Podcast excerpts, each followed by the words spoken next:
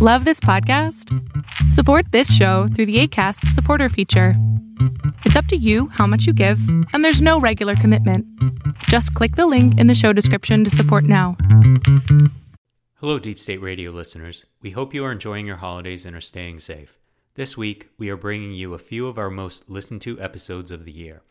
On January 6th, President Trump gave a speech to his supporters and encouraged them to march on the Capitol to stop the certification of the election results. What ensued was a full on insurrection, the likes of which we had never seen. While the Capitol was being breached, the president stood by and did nothing.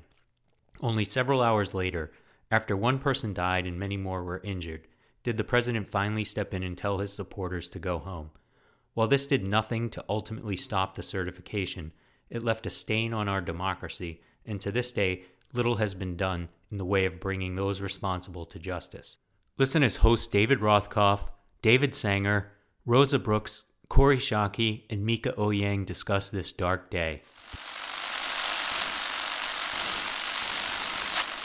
Nine, twelve, ten, twenty-eight, two, twenty-three.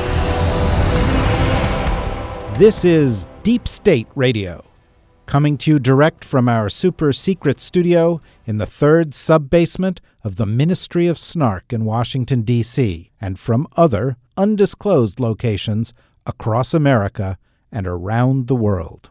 Hello, and welcome to another episode of Deep State Radio. I know you've all been gathered around your computers and your phones waiting to be able to download this, given everything that's happened in the past few days, and we are joined by a core group of our uh, best friends and advisors. Here we have in Washington, D.C., well, in Alexandria, Virginia, we have Rosa Brooks of Georgetown Law School. Hi, Rosa. Hi, David. And also in that general vicinity, we have Mieke Eoyang of Third Way. Hi, Mieke. Hello, David. And I think in that general vicinity, we have David Sanger. Where are you, That's David right. Sanger? I, I have returned to the armed camp that we call our capital. Yeah. Uh, the, the armed camp. And Yeah. where would we find Kori Schake these days? You can find Kori almost any place. Yeah. well, let, let her answer that, David, um, before we get into more discussions of mansplaining and the patriarchy. Go on, Kori. Where are you? Dusty little cow town of Glen Ellen, California. Nice. Very, very nice. The farther away from DC, the better. So, you know, I've had, oh, not to make light of the events of the past couple of weeks, but I have had, I would say, half a dozen emails from deep state radio aficionados, listeners, longtime listeners, all of which have asked that I ask the same question, which is Rosa, is this a constitutional crisis? Um, I'd say we're, you know, asymptotic. I mean, the nature of the constitutional crisis, David, is that until we actually have a civil war, we we edge asymptotically ever closer without actually getting to it. Um, but we're, you know, that that asymptote is sort of right down there, uh, nearly touching the x-axis. And last week, I would say it briefly touched the x-axis before slightly rebounding. So I don't know. I think I still think this is sort of more semantics than anything else. You know, um, it doesn't matter. It's it's really irrelevant whether we call it a constitutional crisis. It's a crisis. Um, it's a crisis that that absent the actual outbreak of civil war, et cetera, et cetera, is a crisis that is not not disallowed by the terms of our constitution in a clear way which to me makes the constitution something of a crisis for the modern age. Um, so i don't know. I'm, I'm I, I don't mean to be splitting hairs because i think it is a crisis. I just think that's kind of the wrong question Uh, no, it's true. But, you know, these are our loyal listeners and they've been listening for years to you say, we're not quite at one yet. and uh, they wanted to know what you thought. i'm giving them a crisis i gave them a really good crisis they should just be happy with the crisis they don't need to attach the constitution to it okay. I would argue that it was an, an a constitutional crisis. yes thank you that that okay that is i will accept that as a friendly amendment All right. Well, but before we came on the air, um, uh, Kori also had a view on this. Uh, and on the efforts that Rosa and her group had been making uh, to look at this kind of thing. Kori, do you want to talk about that? Yes. Uh, about eight or nine months ago, uh, our own excellent Rosa Brooks started a transition integrity project to try and anticipate uh, potential challenges to a peaceful transition of power uh, and to organize uh, civil society groups, thinkers, people like those of us on this podcast and our listeners to be aware and to think in advance about what appropriate constitutional and civil actions are possible.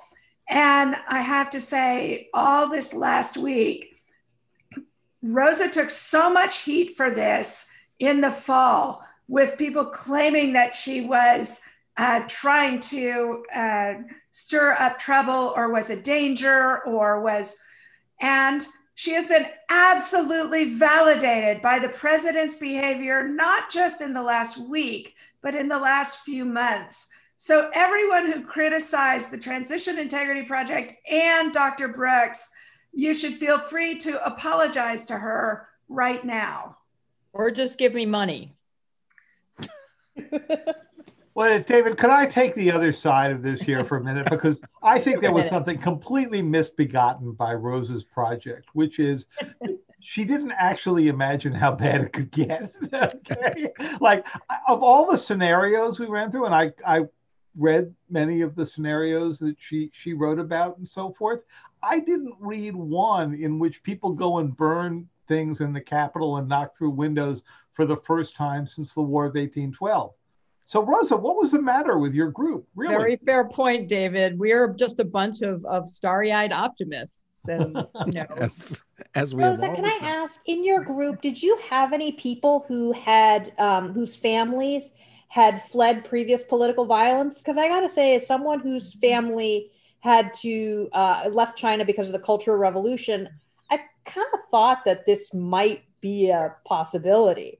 Um, and I think it's sort of very hard to imagine when you yeah. are an American and grow up with the peaceful transfers of power that we have that yeah. in fact it can get to that point of um, yeah. no well you know uh, no absolutely I, I mean I I agree with you and, and I don't know the answer to your question Mieke because it's not something we were asking people particularly. We did have a number of people who study political violence um, cross culturally who were who were part of the discussions and the exercises um, and it's something that I, I in my own past have done uh, a fair amount of studying and working in societies in which there have been a descent into uh, mass violence, mass atrocities, and and I I think that is part of what shaped my my uh, own tendency to err on the side of being more paranoid than most people in any given room I'm in. Um, you know, it's the sense that nobody ever thinks it can happen here. Um, but and then it happens. You know, the, the Rwandans didn't think it was going to happen there. The Bosnians didn't think it was going to happen there. Um, and when you see the many situations in which people didn't think it could happen and then it happened, you start not trusting the discourse that says that could never happen here. Um, I will say the one, you know, one thing that it's probably worth saying about the transition integrity projects exercises is that we weren't trying to imagine how bad it could get in fact you know we were trying to see we were trying to explore some of the what ifs and in virtually every exercise when things got worse than we would ever want them to get we kind of stopped because it seemed like just pure masochism at that point to say well you know we've already got you know street level violence and constitutional crisis in our in our exercises. Um how much worse could it get? Seemed seemed you know like just a form of self-flagellation.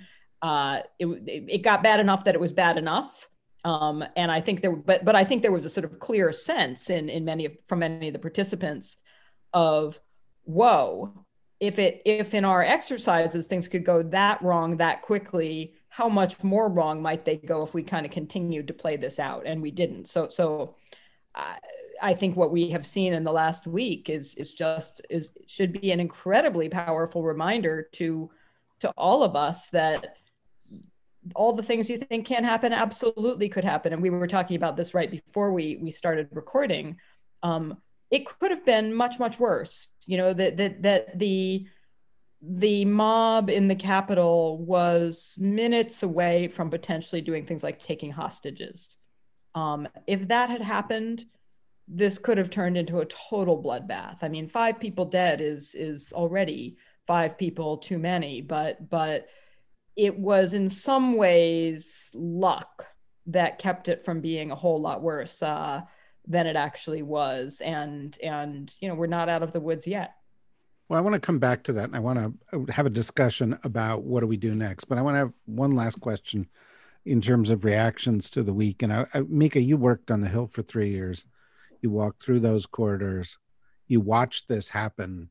What was your reaction watching it happen? Yeah, I actually I worked on the Hill for 12 years, but three oh, of those sorry. were actually in the Capitol building. So you know, I I found it terrifying.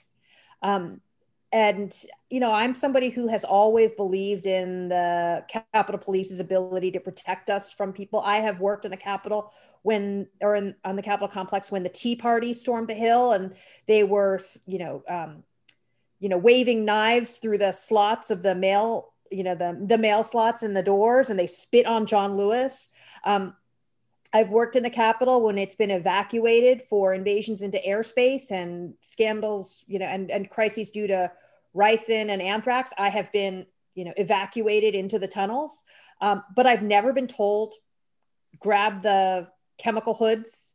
I've never been barricaded into a room by the Capitol Police because there were people on the other side banging down the doors trying to get in with, you know, murderous intent. Um, it was to me terrifying and I haven't fully processed it. And I really worry for my friends and former colleagues and the members of Congress that I've worked with for what they have to deal with when they go to work every day. Um, knowing that some of those Capitol Police took selfies and didn't actually protect them. There were some incredible examples of bravery, including the one African American officer who, at risk to his own life, you know provoked the protesters and led them away from the senate chamber.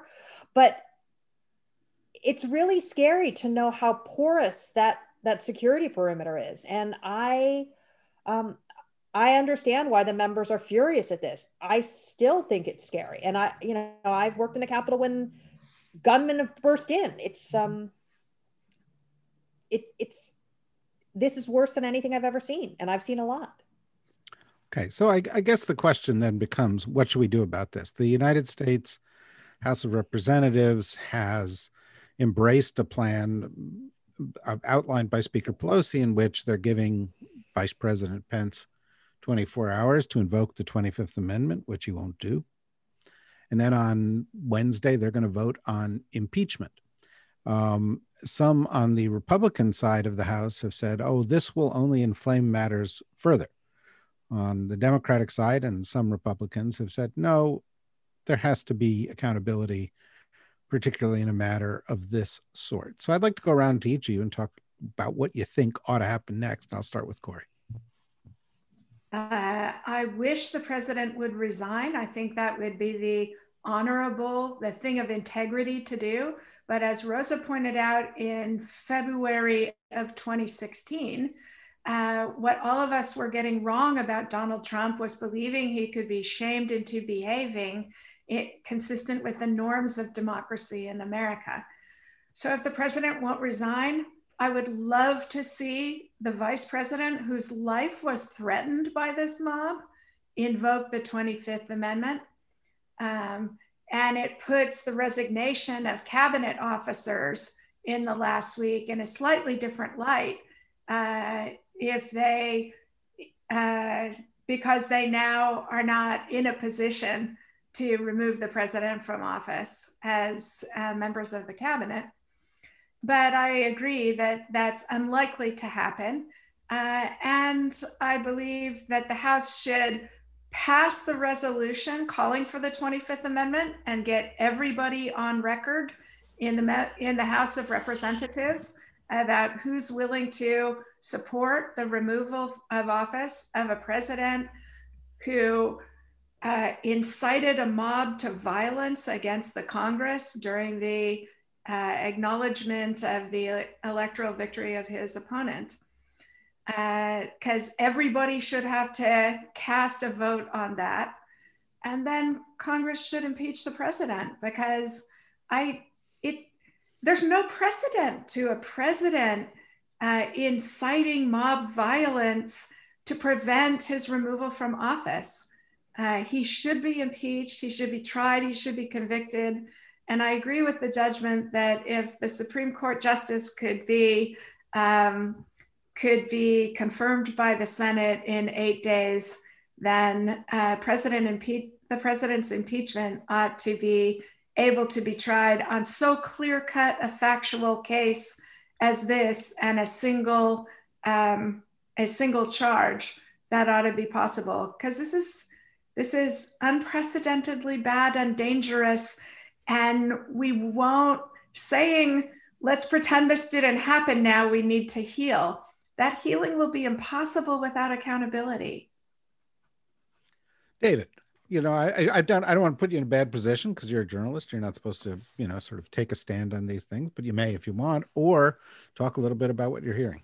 Sure. So um first on the previous one we had about uh, what happened on the hill itself I do think that at part of as part of this whole um, coming to terms with the era, we do need a 9/11ish kind of of commission about how this happened because just the failure of communication among this many law enforcement groups at a moment when it was pretty clear to anybody reading the web that uh, there was going to be a big threat on. Capitol Hill is worthy of something. I mean, here we are uh, just about 20 years after 9 11, uh, after endless studies of not connecting the dots, and we have not connected the dots, not just on this one, but really on this one.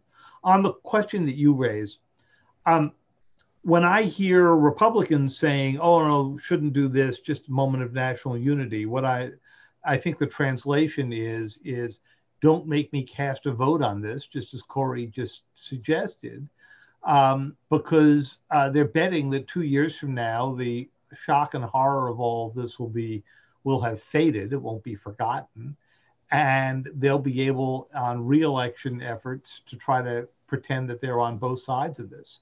So I think making people cast a vote is really really important here. It's actually not at this point about Donald Trump. He's leaving office one way or another in nine days from the time that we uh, are all talking here. But it is about the United States setting boundaries about what's acceptable and what's not. And whether that you accomplish that through the 25th Amendment, you accomplish that through an impeachment where you make people vote on it, you accomplish it through a trial where you present evidence. It's just a question of resolving what is beyond the pale. Because if you don't, history suggests people will push the boundary further.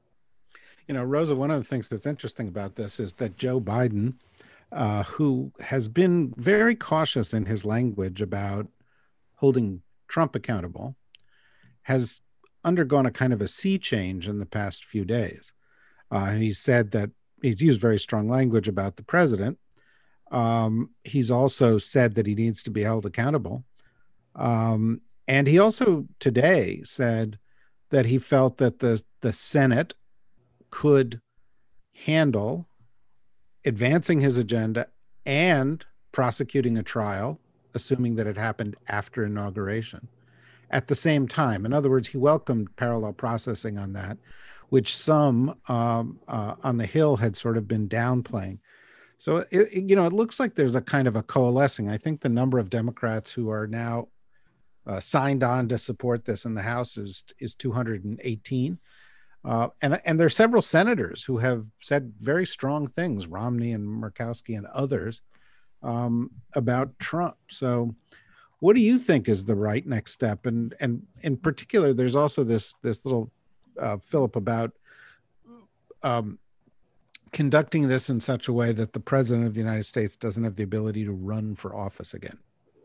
Yeah, no, no, I, I'm in complete agreement um, with my friends here. Uh, I think I think that it's irrelevant that Trump is going to leave, and this even in the most optimistic case for the Democrats would result in him leaving, you know, 12 seconds earlier or something.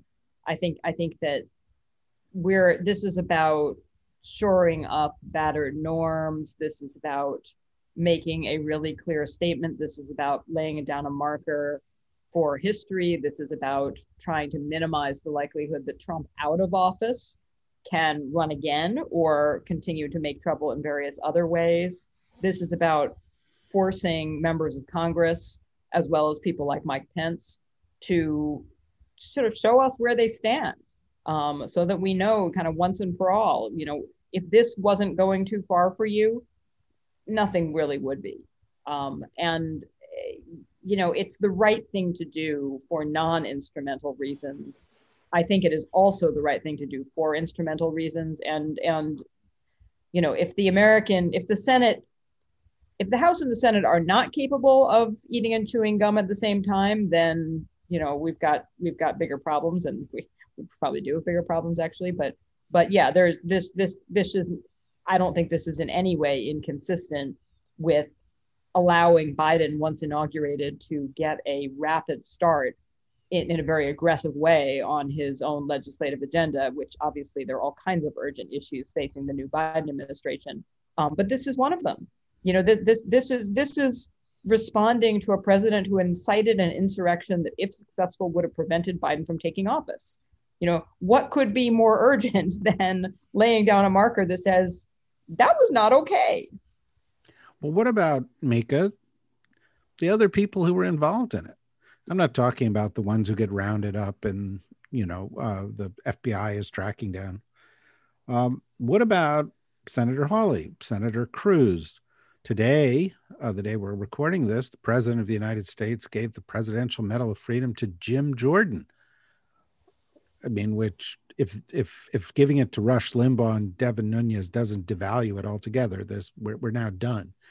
But um, there were a lot of people who were involved in this. There are people who are still involved in it. You know, Secretary Pompeo um, not only went out of his way on Friday night to say the Trump administration's been great and you know there, there's a lot of support for things that they've done but since this insurrection publicly embraced representative boebert who is this uh, sort of qanon gun loving woman who sat there tweeting the location of the speaker of the house during the onslaught and Pompeo thought, hey, this is a good idea to support that. So there are a lot of people, Matt Gaetz is another, there are a lot of people out there who are sort of still fanning the flames, still defending this thing. How, how should all those people be treated?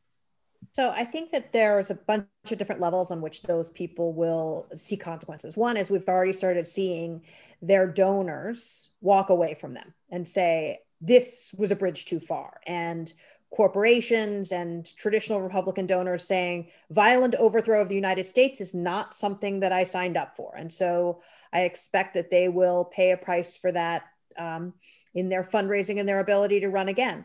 Um, I think the real question is whether or not there's a wake up moment for any of those people. But for anyone who's ever filled out a security clearance form, one of the questions that you are asked is Have you ever supported a group that has called for the violent overthrow of the United States.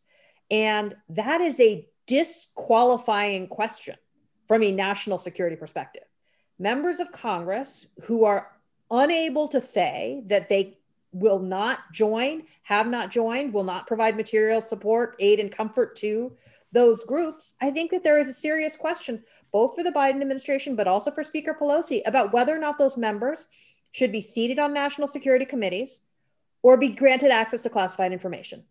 Mm-hmm. Because everyone else who has to sign those forms says that that they reject violent insurrection.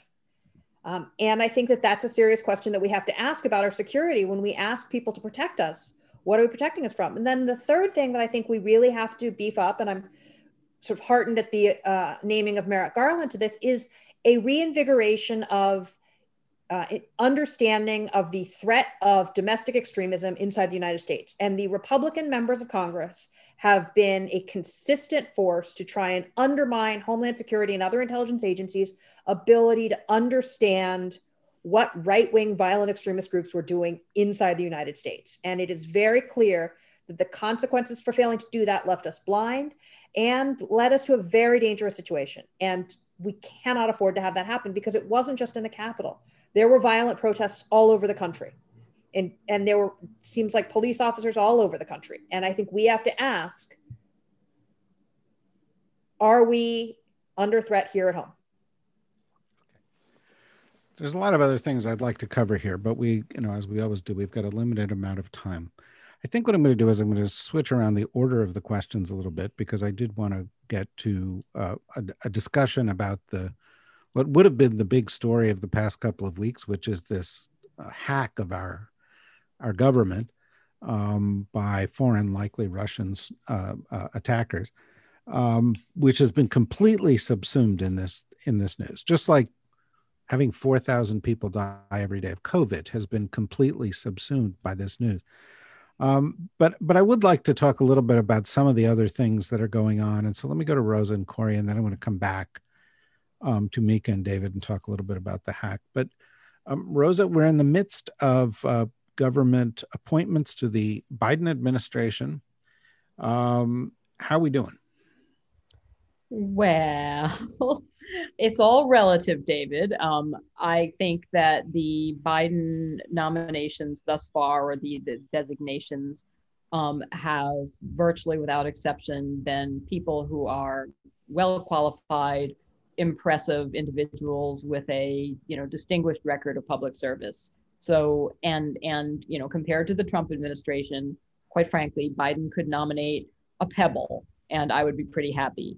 Um, that being said, I'm, I'm honestly feeling somewhat disappointed that, particularly in the national security arena, uh, we have not seen more diversity, more gender diversity, more racial diversity uh, in in Biden's picks. Um, um, I was one of the co-founders of the Leadership Council for Women in National Security. Both both Kori and Mieke here are, are also involved with that organization. We had asked all of the uh, presidential candidates to pledge to seek gender parity in their senior national security appointments, and both uh, President-elect Biden and Vice President-elect Harris both both made that commitment. But on the national security side, unlike the domestic side, we really have not seen.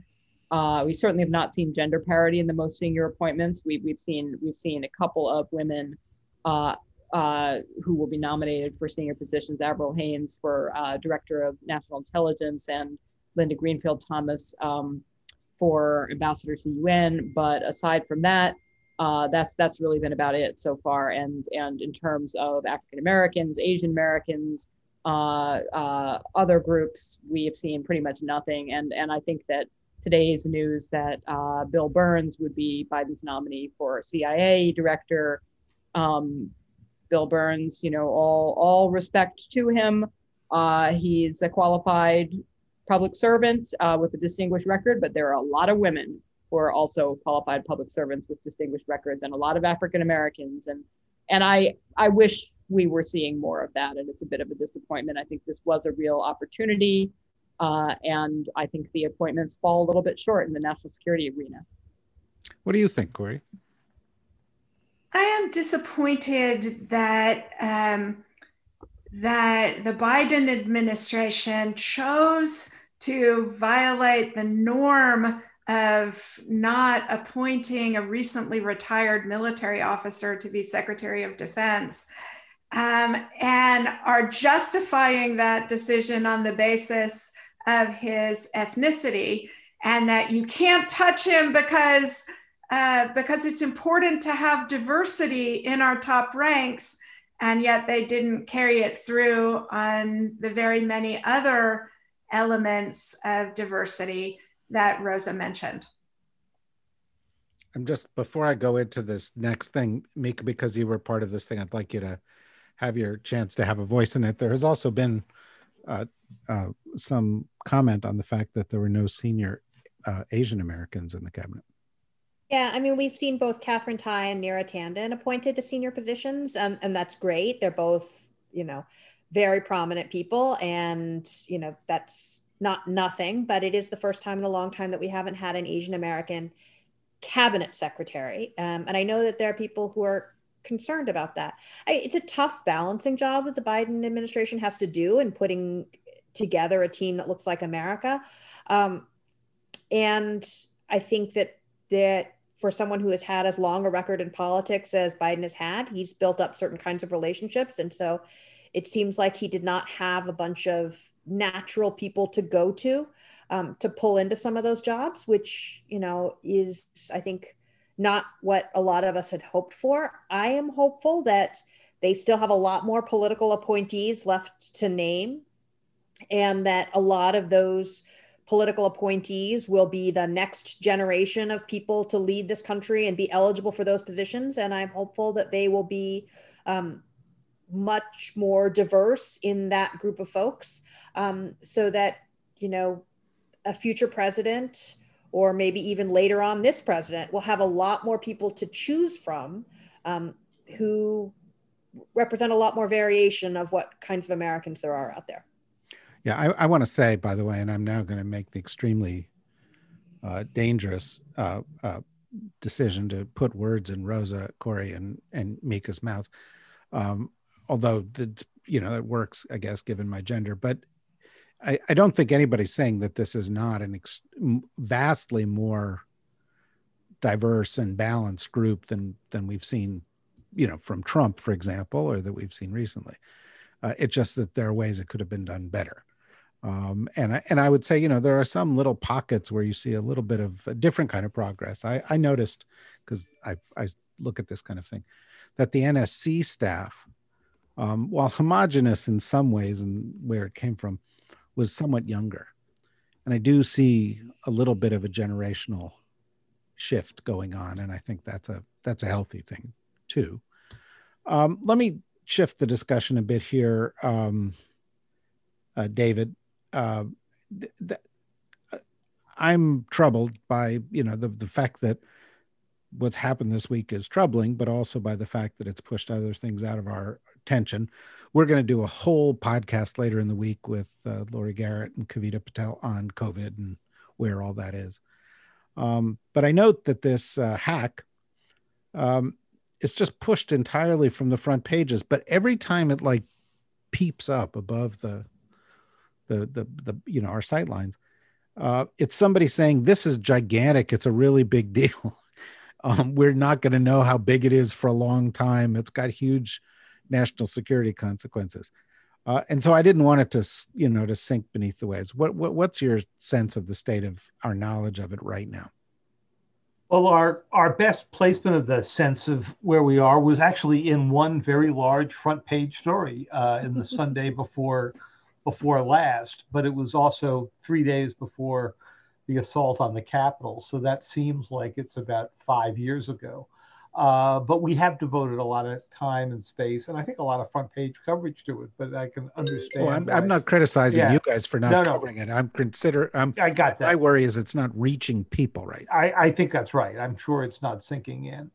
Uh, and part it's not sinking in because it's a you know cyber in general um, is something where it's very hard to go demonstrate the damage. I mean, I can walk TV cameras through the middle of the Capitol and do what Pelosi did on 60 Minutes the other night and show you broken windows and busted down doors and all that. But if the Russians place a backdoor into the State Department or the Commerce Department or the Defense Department systems, there's no way for most people to see it, and it's hard for most people to understand what the potential is of it. So at this point on the hack, we're down to sort of three big questions. One, how did they do it? How did they get into the supply chain? Um, was there an insider who helped them get this code into Solar Winds or into one of the products that are used to build Solar Winds? Number two, how have the Russians used this? The intelligence community turned out a statement last week that said that right now it looks just like an intelligence gathering operation. Well, thank you.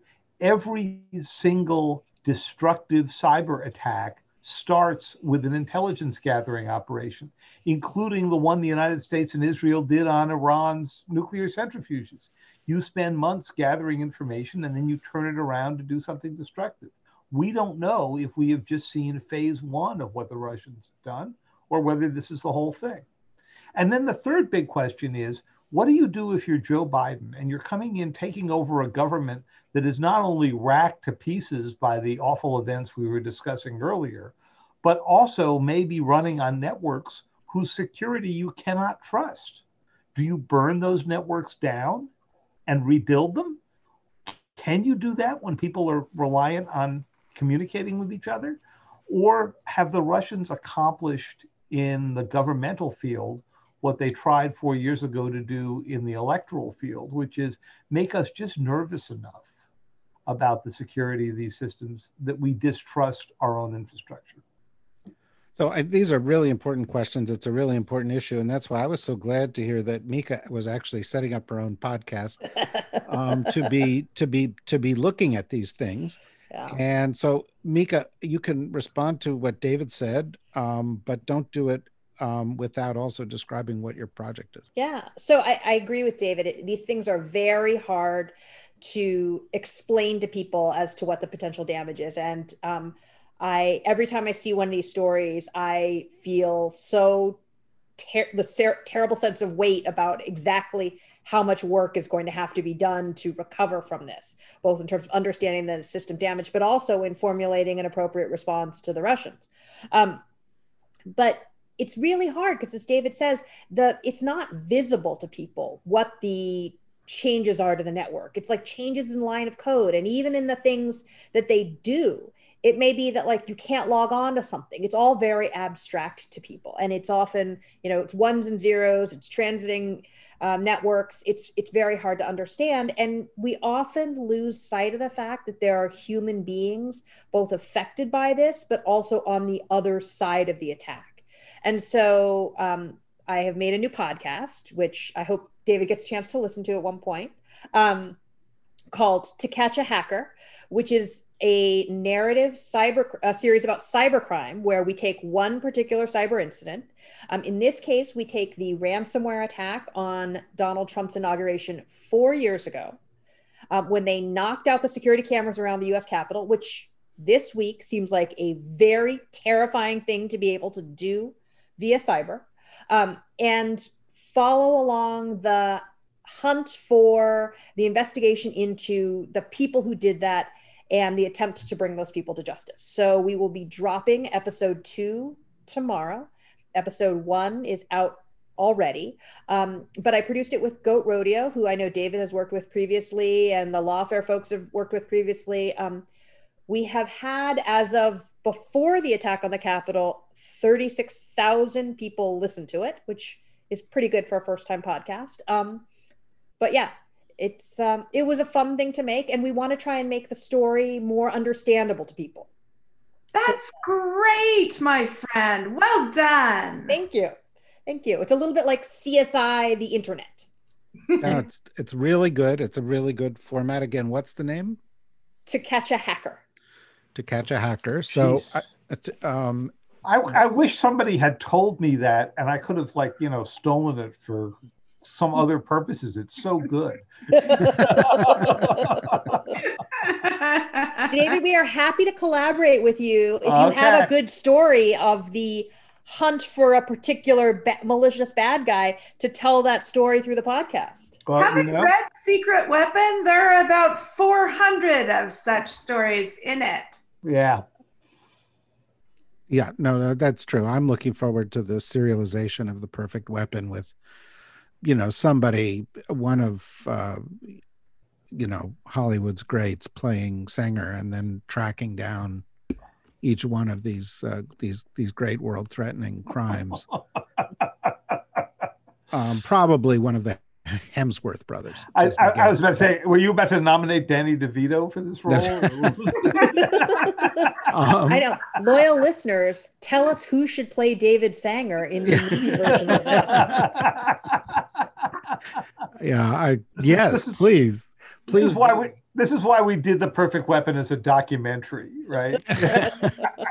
so in we have two minutes left 30 seconds from each of you given what's happened in the past week pick a pick a pick a fear of what's coming next something we should be prepared for rosa uh, I am because I wear the thorny crown of entropy. I'm still a little bit worried about the fact that Donald Trump remains in office and still, technically speaking, has unilateral launch authority for nuclear weapons. Um, I sort of think and hope that everyone in the military chain of command recognizes that he is an absolute loon and will not be too quick to pay any attention if he tries to do so. That's a slightly depressing thing to wish for. Um, needless to say, and could be subject to a much longer discussion. But but that's my most paranoid fear in terms of the really horrific things that could happen. I don't think it's likely.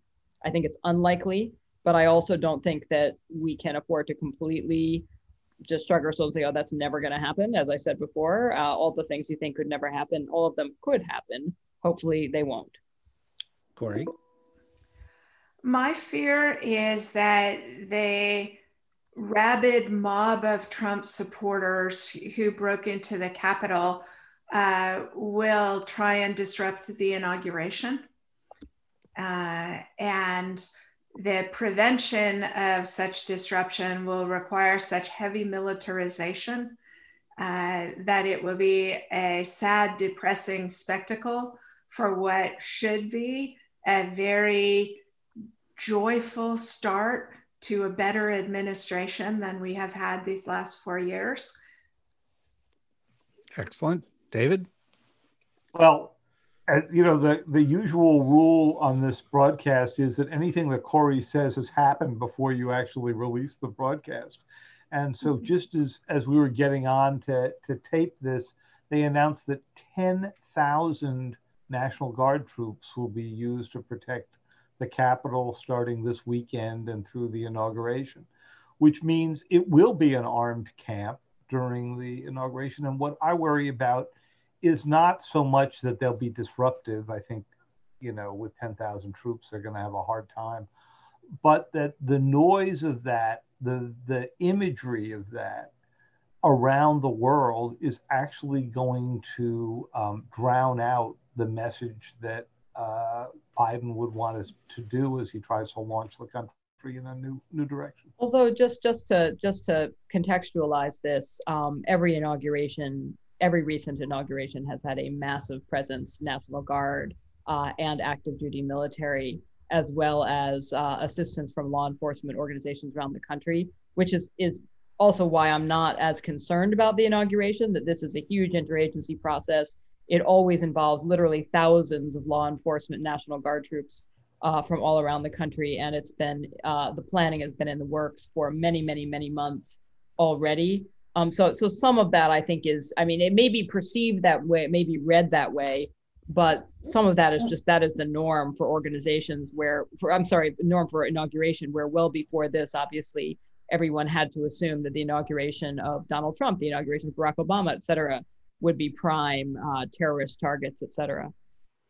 Yeah, and this time they're going to fit into the crowd by wearing uh, buffalo headdresses and painting their faces. Um, Mieke, fear. So while we have been sitting on this podcast, the FBI sent out a notice that they are preparing for armed protests at all 50 state capitals. And we know that a number of those states allow open carry.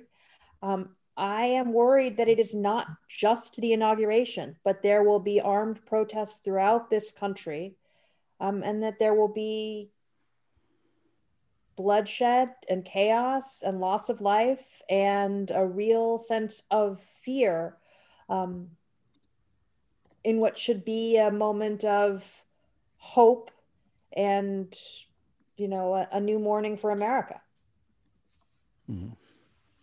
well each of your individual worries are now the collective worries of all of our listeners and and me. Um, and uh, i think they're all things that we need to keep an eye out for. Uh, these are tough complicated um, emotionally draining times and the ability to be able to discuss them with you guys each week is uh, enormously um, enormously helpful i think to the entire audience. I know to me.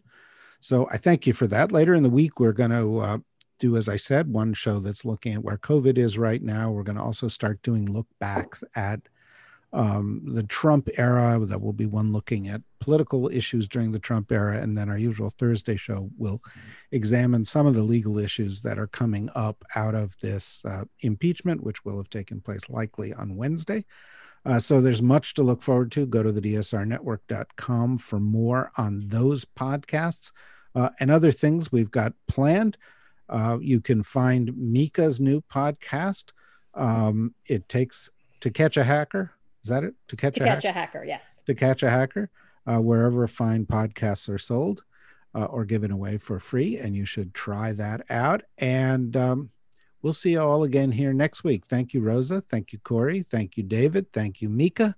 Uh, thanks to everybody for listening and stay healthy. Bye bye.